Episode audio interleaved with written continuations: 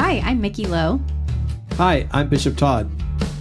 And welcome, Welcome to, to the the C4SO C4SO podcast.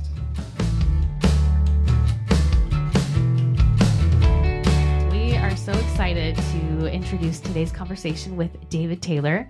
We are talking with him about his book, A Body of Praise. And so this is an awesome conversation. David is delightful. He is C4SO's scholar in residence for the arts, media, and culture, which is really awesome. And it's a super cool title, isn't it? Cool title, huh? I wish I had that's that's a cooler title than Bishop. yes, that we we love it, and we are talking about him with his book mm-hmm. on the role of the body in worship. And we kind of cover a lot of material. We talk about what the church fathers say about the body, what the purpose of the body is in worship, and how our bodies are God given and God designed, and how they play a part in corporate worship, which applies to all of us who are church planters, who are clergy, and so it's a really informative conversation, uh, but it is super down to earth. Yeah. David is a wonderful conversationalist, but his book offers, I think, a really compelling argument for the importance of our bodies as a gift to God and the role that they play in worship. Yeah, and one of the big takeaways for me was that if we think about it uh, outside of worship, and when we talk about this with him with reference to just basic Christian spirituality, is how for me and for lots of other people, we tend to think of our bodies as like our enemy Right. in the in the spiritual life. Like, oh, my body's where I have hunger or sexual issues, or Mhm. and so we tend to think of our bodies as these enemies in the life Mhm. of the spirit. And David is so great at showing us how our bodies can become allies, both in our worship and in our discipleship. Right. And they are part of what makes us human as God's Yeah. designed for us. So this is a wonderful conversation. It's so delightful. And we can't wait to share with you the conversation with David Taylor. Well, David, thank you so much for joining us on the show today. We're very excited for this episode and we're grateful for your time. I'm so happy to be here. I really am, and I mean it. I'm happy to be here. Well, you should be. You know, you got a fan in Mickey. She she reads your stuff with august attention to it.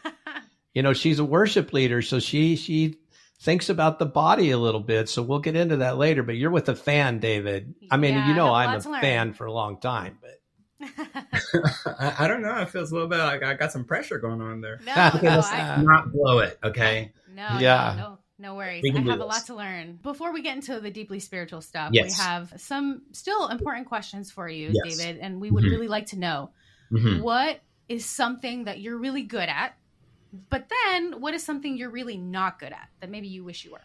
Okay.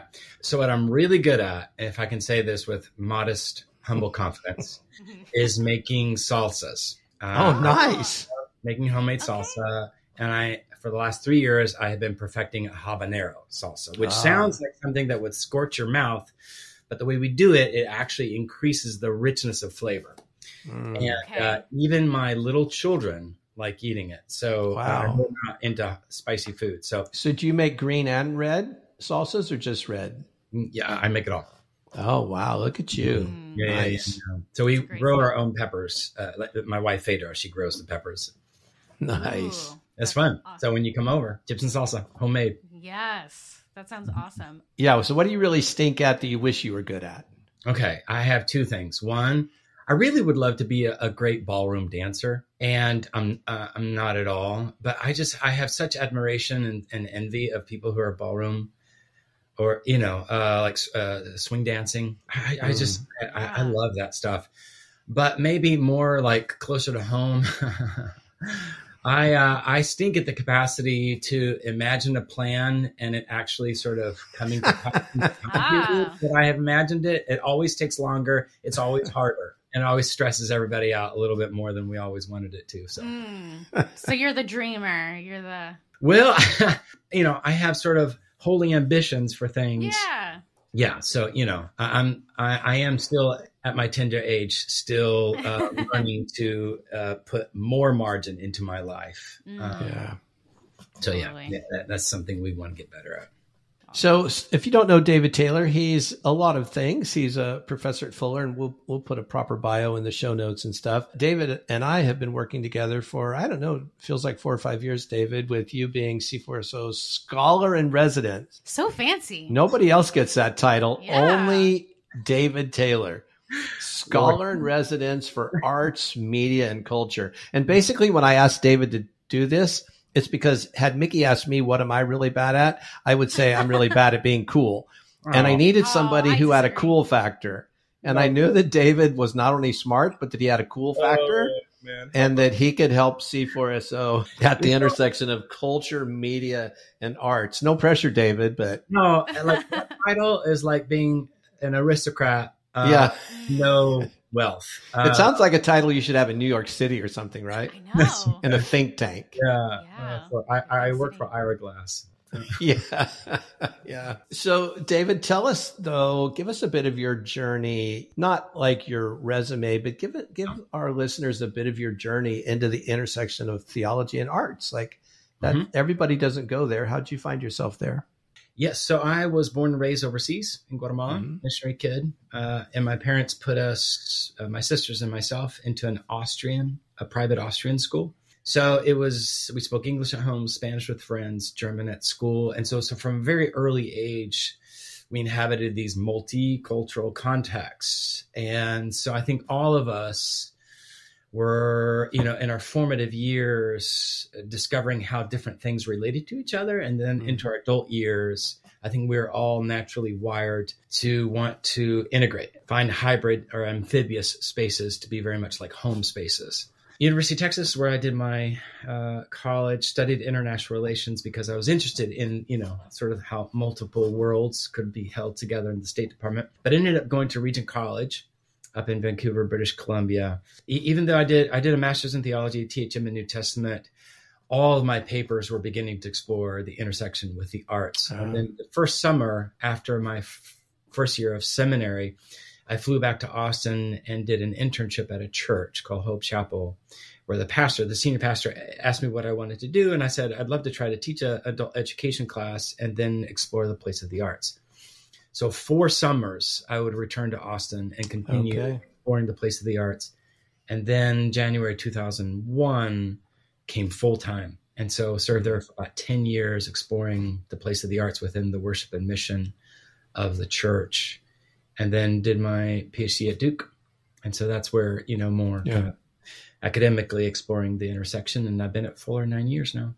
So that explains a lot about you, David. The fact that this wasn't for you just an intellectual pursuit in the academy, but that you were simultaneously working it out on the ground, as we say, Yeah. in a local church. So as you reflect on that now, Mhm. uh, how do you suppose that was so important? For me or for the congregation? No, for you having those things alive together, like the life of your mind and then the Oh, life of a pastor in a church. Yes, yes. Well, I mean, I I guess you could say at a very fundamental level, I do feel called, you know, to this twin vocation uh, of scholar, priest, the the the pastor, theologian, and uh, I, I, I what I want is for both of these worlds to not just inform each other, but to demand something of me.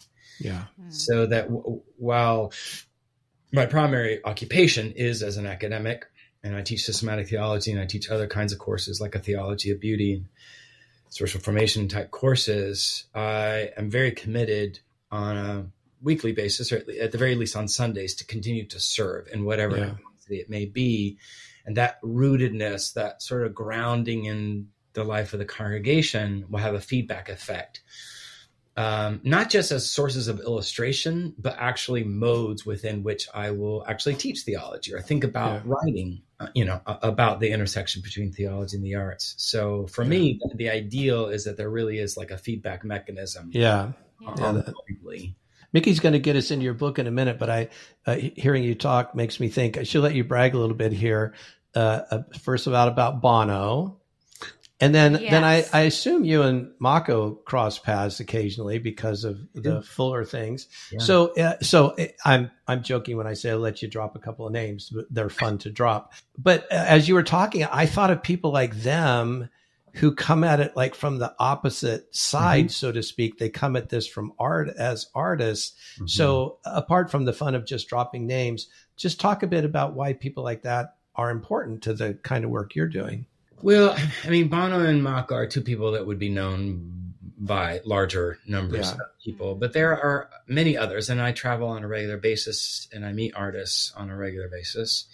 And there are many who want to be deeply reflective about Mhm. um, their faith and their craft and are wanting to think theologically Yeah. about their work and not not so much again in terms of uh, sort of crude il- il- illustrative ways. You know i have an idea about jesus or the spirit and then i'm going to show it. Hmm but it's more like um, inhabiting an ecosystem that it just you know like if you inhabit a tropical ecology then tropical flora will Mhm. emerge. Yeah. and so I, I think one of the hopes that I have with students of mine who are artists is that they would be so deeply immersed in the Trinitarian fabric of this world, of this cosmos, um, that they would have a deep, profound, clear headed understanding of the Trinity um, that would inform every aspect of their, their life and work. Some of that will hopefully, ideally, show up more, more in indirect and allusive kinds of ways, um, rather than maybe direct, explicit ways. Um, but but a sense that the, the good news of the gospel, the good news of the God who reveals Himself to us, you know, as a Trinity of persons, offers sort of infinite generativity for Mhm. artists wherever they may find themselves. So, so Bono and Mako are two people. They're older; they're in their sixties, and they have had a chance, you know, to, to Yeah. spend decades reflecting and reading. They're readers; they're active readers, and and you see, you know, the, the direct and indirect sort of Yeah. Effects of, of the thoughtfulness of their faith show up in their work. So I hear you saying Yeah. they're icons of something that is really important that happens in and through the church of people who are just less famous, but that the less famous are really important to the life of the church. Yeah, and I I think maybe the other thing, like like with Bono, that I- I think is very impressive, and I think um, to be emulated is the integrity with which he has lived his life as a Mm. person, as a married man, as a father, as a friend. That he has not, all things being equal, sacrificed his family or his soul on the Yeah. altar of work or success Yeah. and then has felt a certain freedom, uh, which is an extraordinary thing in, in in the worlds that he occupies, to talk about his faith, talk about Jesus in Yeah. explicit and unapologetic, uncynical ways, Yeah. um, but also recognizing that God has called him to very specific contexts. And those will be very different from Mako's, and those will be Mhm. different from maybe you know iconographers Right. so our contexts may be what they may be, but we can still find the fruit of you know our relationship with Jesus play itself out at the relational level, which for me is very very fundamental, and I underscore that to my students. But also that it, um, yeah, the richness of the Christian faith, the richness of the Christian tradition, the richness of Holy Scripture would just seep itself, and then again just show up in all kinds of marvelous and often unexpected ways. Yeah. Mm. Nice. Thank you, David. Yeah, Mhm. that's wonderful. So, David, let's talk about a body of praise, understanding the role of our physical bodies in worship. Before we kind of get into some of these technical questions about the book, we just really wanted to hear your heart behind it and Yeah. just kind of simply ask why did you write this book and Mhm. why now? And surely your own journey to understanding the role in the body in Christian spirituality had Mhm. a lot to do with it. So, we'd just love to hear from you. Yeah. Well, I think at one level, when I was in college and seminary, I began exploring my own artistic interests, uh, which were mainly theater oriented. And in as much as, well, in my case, you know, theater, but any of the arts are fundamentally material Mm. things and material exercises. Yeah. You can't escape the material sensory world uh, when you're an artist. And then realizing that the, the resistance that you may encounter in Christian communities uh, will range. So, different reasons why people may not like different kinds of arts or different expressions of the arts, but kind of at the core would be sort of an ambivalence at best or a worry at worst about the materiality, that the material somehow will ineluctably sort of draw us into forces of sin and distortion and perversions of the gospel and our faith. So there's that stuff, you know, haunted me throughout the 90s. But then my teaching thesis that I wrote with uh, one of the New Testament scholars at Regent College was exploring the theological significance of Jesus's healing miracles. You know, hmm. A lot of the sort of common thinking in popular circles and, and sometimes in certain scholarly circles is the miracles are uh, attesting to Christ's divinity. Mm-hmm. It is, uh, but I think obviously much more is going on. And so I became very fascinated by how it is that Jesus's miracles of healing um, are, are are doing some kind of multi-layered theological work that it's tapping into new Exodus and new creation language mm. from from yeah. Isaiah, and then harkening all the way back, obviously, to Genesis, but also you know anticipating sort of the renewal of all things in the new creation, and uh, I, I absolutely love that work.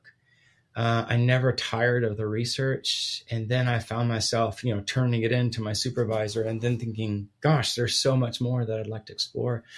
That was in, in 99, 2000. And ever since then, you know, 25 some years later, everything that I've written, I keep returning to the physicality of things, mm. the material nature of things. So my dissertation at Duke was exploring John Calvin's theology of the physical world and discovering in his theology of the Eucharist this very robust, positive estimation of the materiality of Christ's own body and of the materiality of the body and blood that we partake in the elements. Mm-hmm. And uh, and then discovering, you know, after all of these years of thinking and writing, a vision for the the, the material u- universe, for our material lives, uh, culturally speaking, and for our physical bodies that bore no resemblance to the world that I was reared in, ecclesially speaking. Mm. The body was, again, at best, a neutral thing that you just shuffle around. Yeah. At worst, it is something to be feared because it is going to somehow, by its very nature, it's going to pervert, you know, yeah. our ability to love God and to worship God faithfully. So it was something to be feared, mistrusted, suppressed, transcended, tortured, tamed, you know, all all you know variations on the theme of that, and then discovering, oh gosh, there's something better on offer for us that is truly deeply good news for everyone because we are all bodily. right, right. So yeah, that's kind of what um, I, I think sort of the the family tree, as it were, of thinking and writing. So David, let's talk about just a couple of things that are a bit technical, but that I, I, think we need to get to. And I, I know you know how to talk about these in down to earth terms. But thinking of the body, I think raises the question for at least a lot of our listeners what does the phrase biblical anthropology mean? And why is it important? It means that our study of Holy Scripture, Old Testament and New Testament, done analytically and synthetically. That is, deep dives and then across the landscape, you know, mm-hmm. textual and intertextual kinds of study, discerning the resonances, uh, places of continuity, discontinuity between the different, you know, sort of salient texts, Genesis, Psalms, you know, prophetic literature, right. and yeah. so on. Pauline, how it is that they present to us a vision of what it means to be human more specifically, you encounter sort of these constituent parts that church history has struggled to hold together in an integral way. Uh, so you have the language of soul, spirit, heart, will, mind, body, those kinds of, right. and they all show up in different ways. They show up in the mm-hmm. Hebrew, they show up in the Greek. And so the sort of the unfortunate fact of church history is that one of those in a certain sort of period of history or a particular sort of theological tradition will get made central and the others will get made secondary or will get made sort of they'll kick, be kicked off the island altogether. Mm. And so I think biblical anthropology is helping us understand what it means to be human with respect to these ideas and this kind of vocabulary that, as I argue in the book, um, helps us understand how every aspect of our humanity is irreducible and unbifurcatable, un, mm. un extractable. Mm. Um, and so I, I, think quite a number of biblical scholars do really good work on this account. Tom Wright, you know, is one of the many who does good work. And one of the points that he makes, which I think I mentioned at some point in the book, is that each of these facets of our humanity, as the biblical writers, you know, narrate or describe or explain it, is simply like as it as if the the film camera is angled and looking at one thing. And so it's like humanity from the perspective of our heart is like the camera is like looking at the world from this deep center of our being. Yeah. Whereas like the body is just another site for the trueness of our humanity. They're not in oppositional, antithetical relationship to each other, the so called faculties. They're all essential um, features of our humanity, which is why I do a little bit of a deep dive on two biblical texts that have been proven sort of challenging in various mm-hmm. ways, and that's Genesis 1, the image of God. Um, and in many ways, historically, sort of Christians have assumed or concluded the image of God is primarily all the invisible, immaterial stuff, and the material right, yeah, add on. Um, so I try to argue against that, and then the language of flesh versus uh, body that we show up it shows up in the epistles, and then the language of John four that uh, when Jesus is talking to the Samaritan woman, that the kind of worship that the Father seeks is in spirit and truth. Right. And I, I actually argue that at length in the book against sort of a, a, a presumed conclusion that, that that exchange or that statement is talking about uh, the invisible, immaterial center of mm-hmm. ourselves, the sincerity of our worship, the the truthiness, the right. rational right. truthiness of our worship. And I argue, no, it actually has nothing to do with that. And that wow, John 4 really actually is agnostic about the physical shape of worship. Uh, the whole of the Gospel of John is pro physical, pro material. Yeah. Uh, and, and, and even more sort of astounding, the Holy Spirit is the author of all flesh coming alive with sort of a Jesus like radiance. So, similarly, you know, people hear this word ontology and aren't quite sure what to do with it, the, the nature of being and how body fits into that. So give us just a couple of sentences on ontology and and um, the nature of what it means to be human. Uh, there, there is no version of being human that isn't bodily in some sense. Yeah. Right. Now, that may sound like a very exciting, attractive statement that many hearers would say, yes. It just gets a little bit tricky once we talk about the intermediate state between mm-hmm. death and the new creation. What happens then? And yeah. so I, am going to bracket that out. Please. Um, we'll have you back. We'll have you back for eschatology. really adventurous territory. Yeah.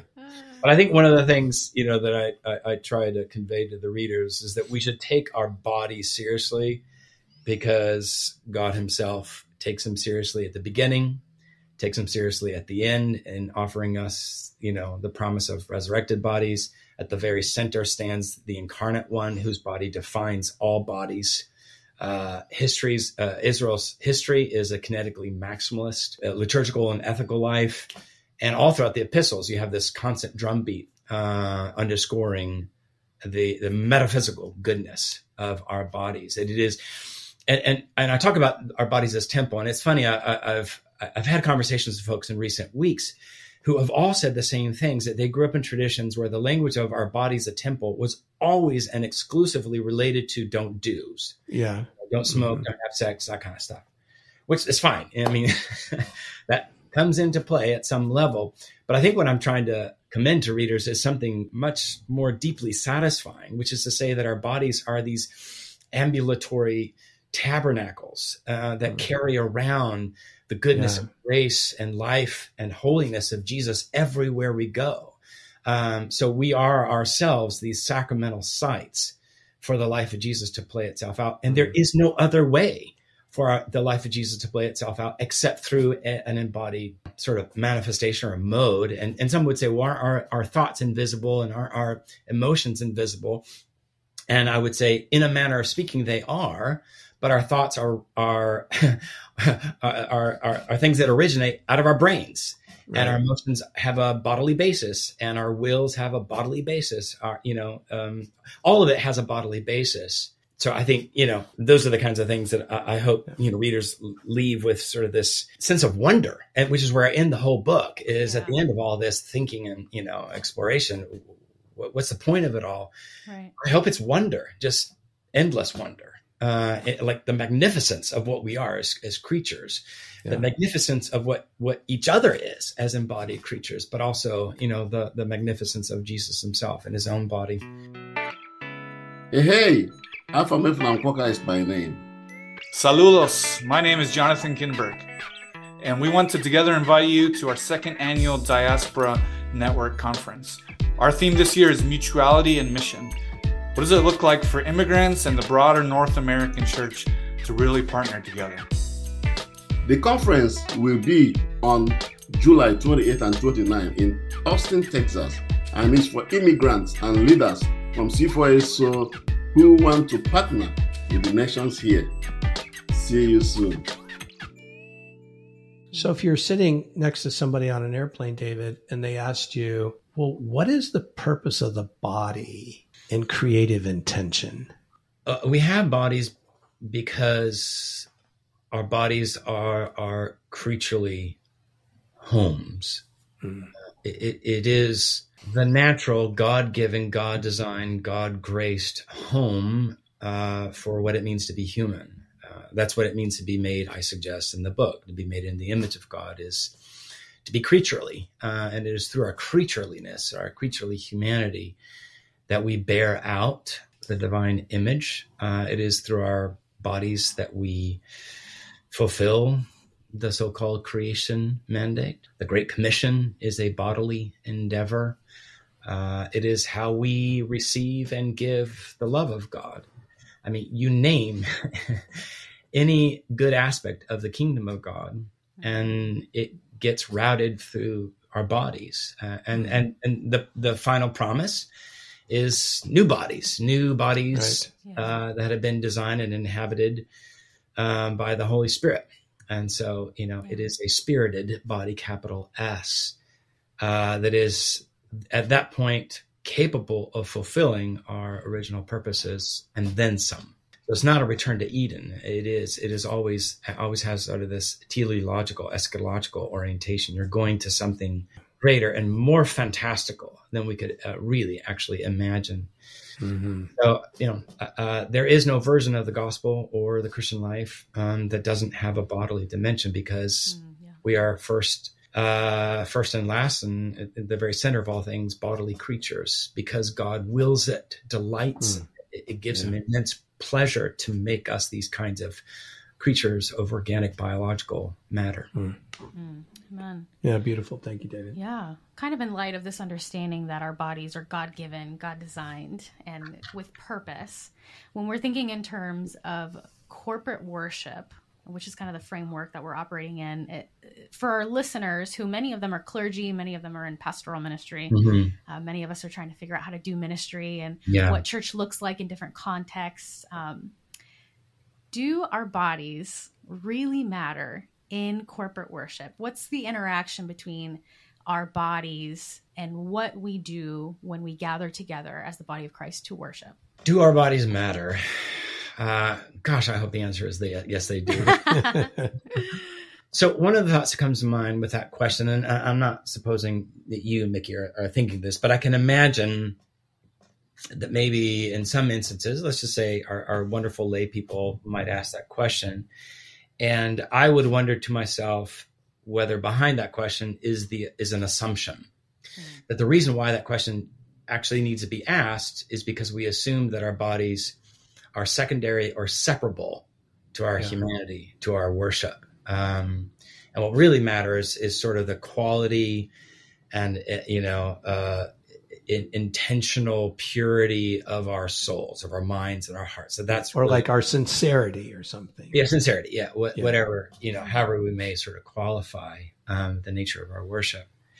Uh, so I, I, I, try to argue against that idea that the, the, purpose of the body is not to get out of the way, mm. uh, so that the heart and the mind can get on with you know the proper business of worshiping God, but our bodies have been given to us so that uh, we can offer our whole selves to God, which is I, I think, a fundamental good uh, for having our bodies.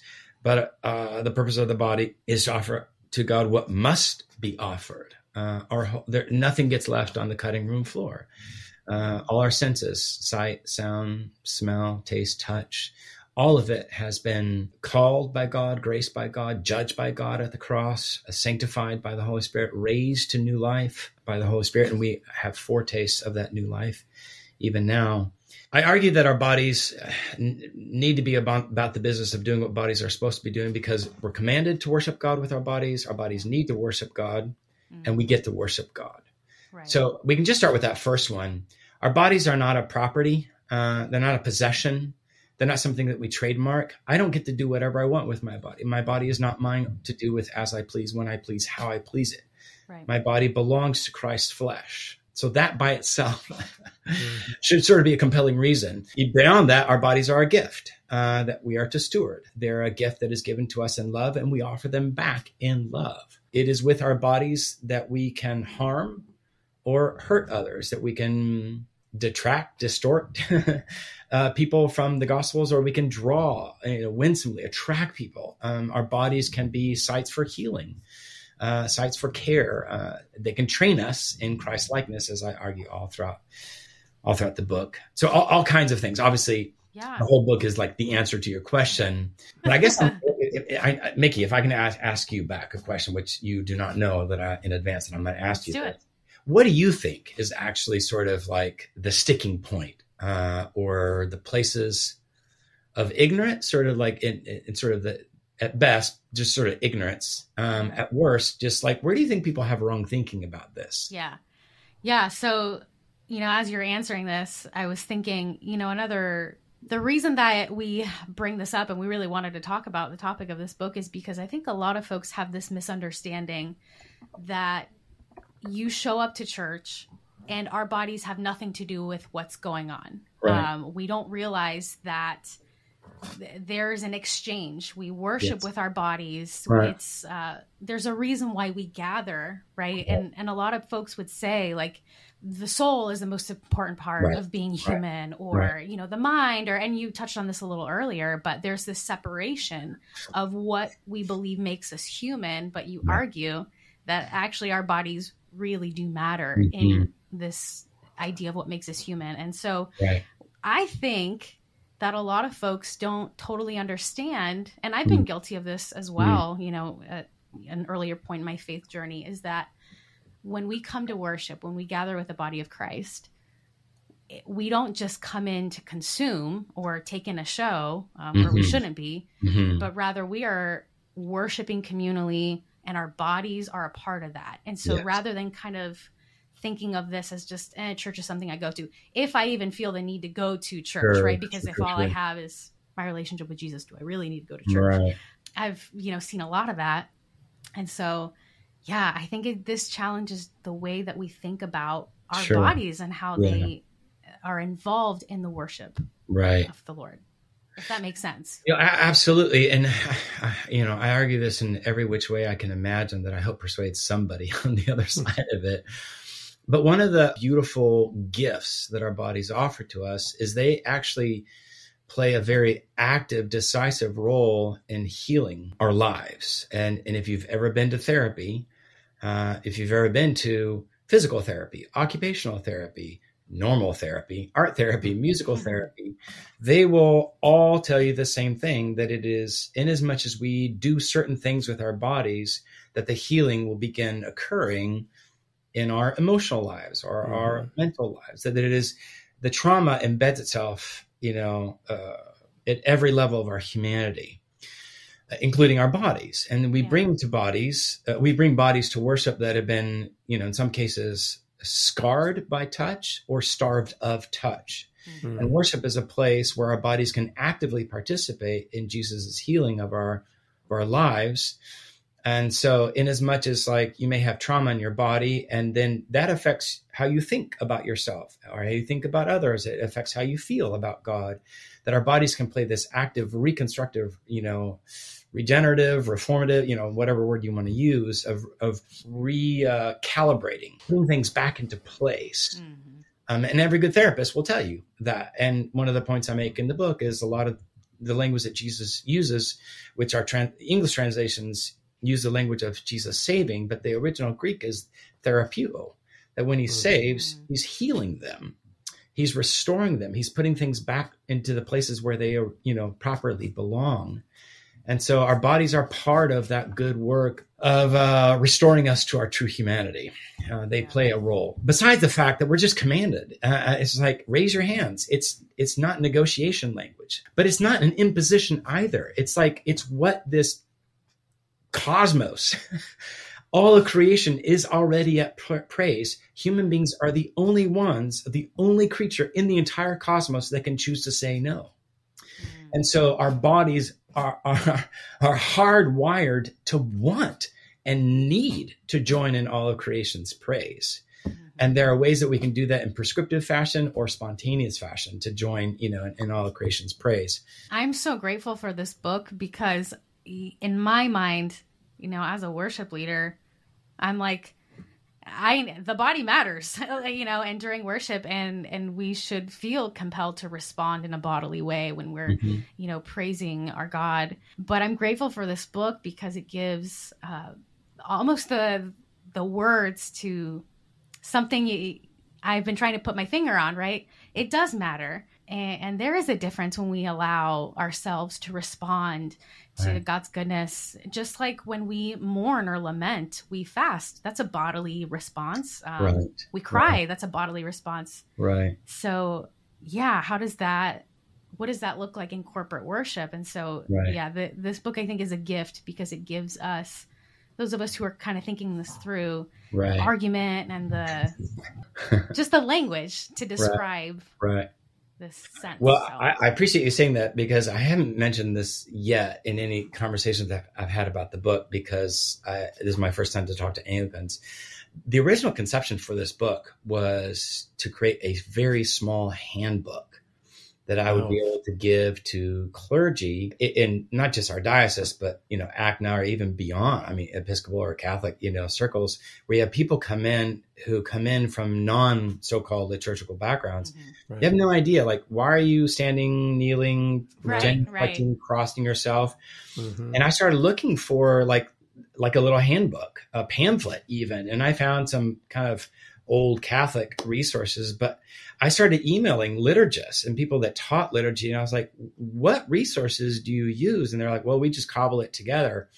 And this is about five years ago. And I thought, well, shoot, maybe I could, I could just write that because I want to help people, right. both those who are cradle and those who are brand new to understand sort of the multifaceted, you know, work uh, of anything, any one thing that we do with our bodies. You know, again, from the prostrate all the way to the dancing, uh, yeah. which again, some circles, liturgical cultures, dancing spontaneous would be anathema, and other liturgical circles, crossing yourself or genuflecting would be anathema, right? Yeah. So I'm trying to like speak to both and to say, hey, look, really great discipleship work happens in all of these registers of the body.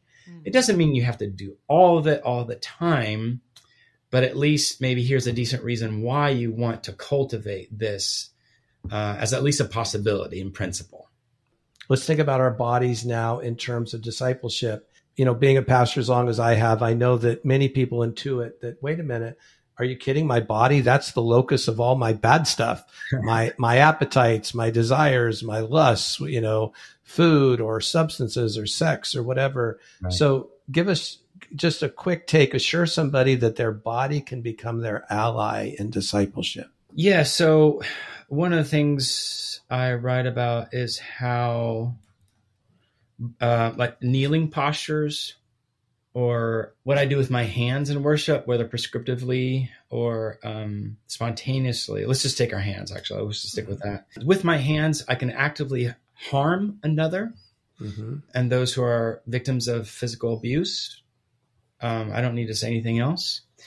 But I can also with I can also harm others by withholding hmm. what I do with my hands, uh, with my spouse, with my children, with friends, with people who think th- differently theologically or politically than myself, whose skin color is different than mine.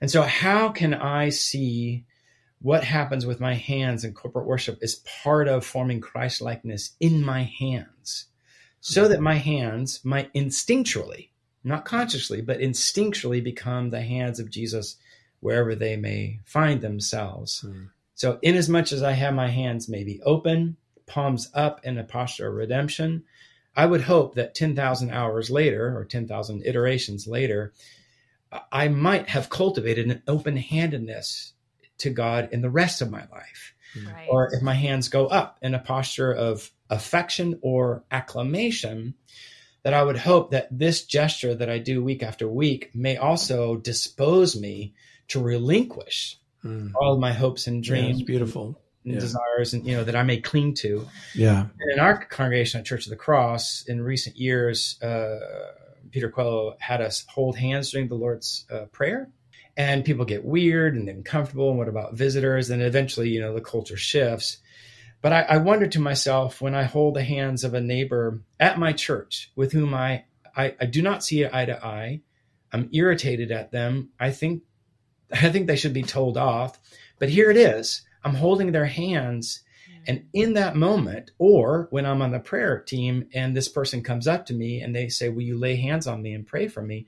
My hands in that moment, the Holy Spirit is doing something through my hands to my heart, to my brain. And I mean that like that actually happened in the last few months. Mhm. So this is a way in which my body is participating, not just as a sign that is like it's like a stop sign that I look at and says go this way or that way, but it's more like a sacrament. It's like transfusing the grace of God or transmitting the grace of God. Uh, It's a transfusion. Actually, a lot of the church fathers talk about the, the, the body and blood of Jesus actually gets transfused. Uh, or Luther talks about how sin and, and death and the devil are like a wolf that think they're going to devour um, the sheep that is in us, which is Jesus, but the sheep actually devours the wolf. And that's what happens when we take the Lord's Supper. Um, so all these kinds of things I think can happen depending on what we're talking about with our bodies. So, David, one thing we really like to ask authors when we are interviewing them regarding a recent book that they've written is, you know, what a book says is one thing, Mhm. and, and but we really like to get into the heart of what the author hopes that it will do. So, for your readers who are reading Yeah. Body of Praise, what do you hope the book is going to do in addition to just kind of having this awestruck wonder of the body and what it means for our humanity? How Yeah. can we how can we effectively respond to this work? gosh, if there only one good thing could come from this book, what would it be? Um, and I, I think I, I go back to feeling I don't feel anymore, and I'm very grateful I don't feel this, but I think I just felt afraid of my body. Mm, yeah. I had an instinct that my body was good, but I I did have some you know sort of traumatic experiences when I was 13 when I moved to the states, and man, that lodged itself into my body, into my feelings and emotions. And I love sports my whole life, but kind of this visceral kind of fear. And I know I'm not the only one. Uh, people f- are afraid of their bodies. They hate their bodies. They're estranged from their bodies. They've been hurt in their bodies. And I, I would deeply love it if, after reading this book, people experience healing and hope and life and peace and grace in their bodies, as well as in, in the bodies of people and their families and communities with whom they may feel any manner of brokenness. And so, if this book could contribute to healing in, in the life of the church, in light of all the ways that bodies, you know, are wounded and uh, and wound, gosh, that would make me happy, Yeah. deeply happy. May it be so, David. We're grateful for it and praying. We'll, we will join you in that prayer. Yes. May it be so. Maybe so. All right. So we always like to end with something a little bit fun. So, uh, David, I was in your town uh, Sunday and Monday. Didn't get to see you this time. That's and then I'm I'm back in Dallas this coming weekend. And the next weekend, I'm back at I'm back at your church in Austin. So I, I've been spending a lot of time in Texas. So you're you're a Texas boy. So tell us what's your favorite part of Texas, and what's the part you just cannot stand. Uh, well, when I lived in Vancouver for five years, I discovered how difficult it was to get my hands on really good ingredients for Tex-Mex because Yeah, totally. I worked in a Mexican Fair. restaurant and I, I love making it. But like high quality limes, really Yeah. high quality tomatoes, high quality tortillas. and you know how it is, whatever the cuisine is of, of your world, freshness of ingredients. Yeah, yeah. at an astronomical difference. I love it that I can go to my local Mexican grocery store and I can get like Oh yeah. 100 lines for a dollar is kind of what it is. And uh, I get the best homemade corn tortillas there. I love that. Yeah, if you if you say word association, Vancouver, you're not going to hear tortilla No, any, any, anytime soon. no, no, you're, you're going to get whatever it is that's prepackaged. I don't know, shipped from New Jersey. Uh, um, and the least. delete. Yeah. I mean, gosh, how do I say this and not get into trouble? Um, the politics of our state, um, Ah, as it is for other states, perhaps, can get stressful. yeah, I guess you could say, unfortunately, but maybe providentially, the last six years have brought to light things that were in the dark and now in the light. Hmm. It's hard, but that's just that's just it, it bums me out. Kind of the political uh, anger that Yeah. sometimes trickles into the body of Christ that has sort of these Texas convictions. Uh, well, about guns. I mean, sure. if you're listening, um, here we are, by the grace of God. But yeah, th- those kind of like um, it, things that get turned into the eleventh commandment. Yeah, Um, yeah. and uh, I love the the the spiritedness of this state, but yeah, those things can be hard. Look at you. It just shows how thoughtful you are. You're so much more thoughtful than I am. If I were you, I would have said, I hate July. Oh come on, yeah, of course. I mean, like, But you are so thoughtful. Oh. David Taylor, that's why we made you scholar in residence. Scholar in residence. It's because of your your thoughtfulness. residence. I've never been to your residence. That's funny. I'm a uh, resident in your soul. yes. yeah. The soul. Oh, it's so great to have you, David. Thanks for giving us this time and congratulations on the publishing of A Body of Praise. And we hope everybody will get it. Thank you. I appreciate that.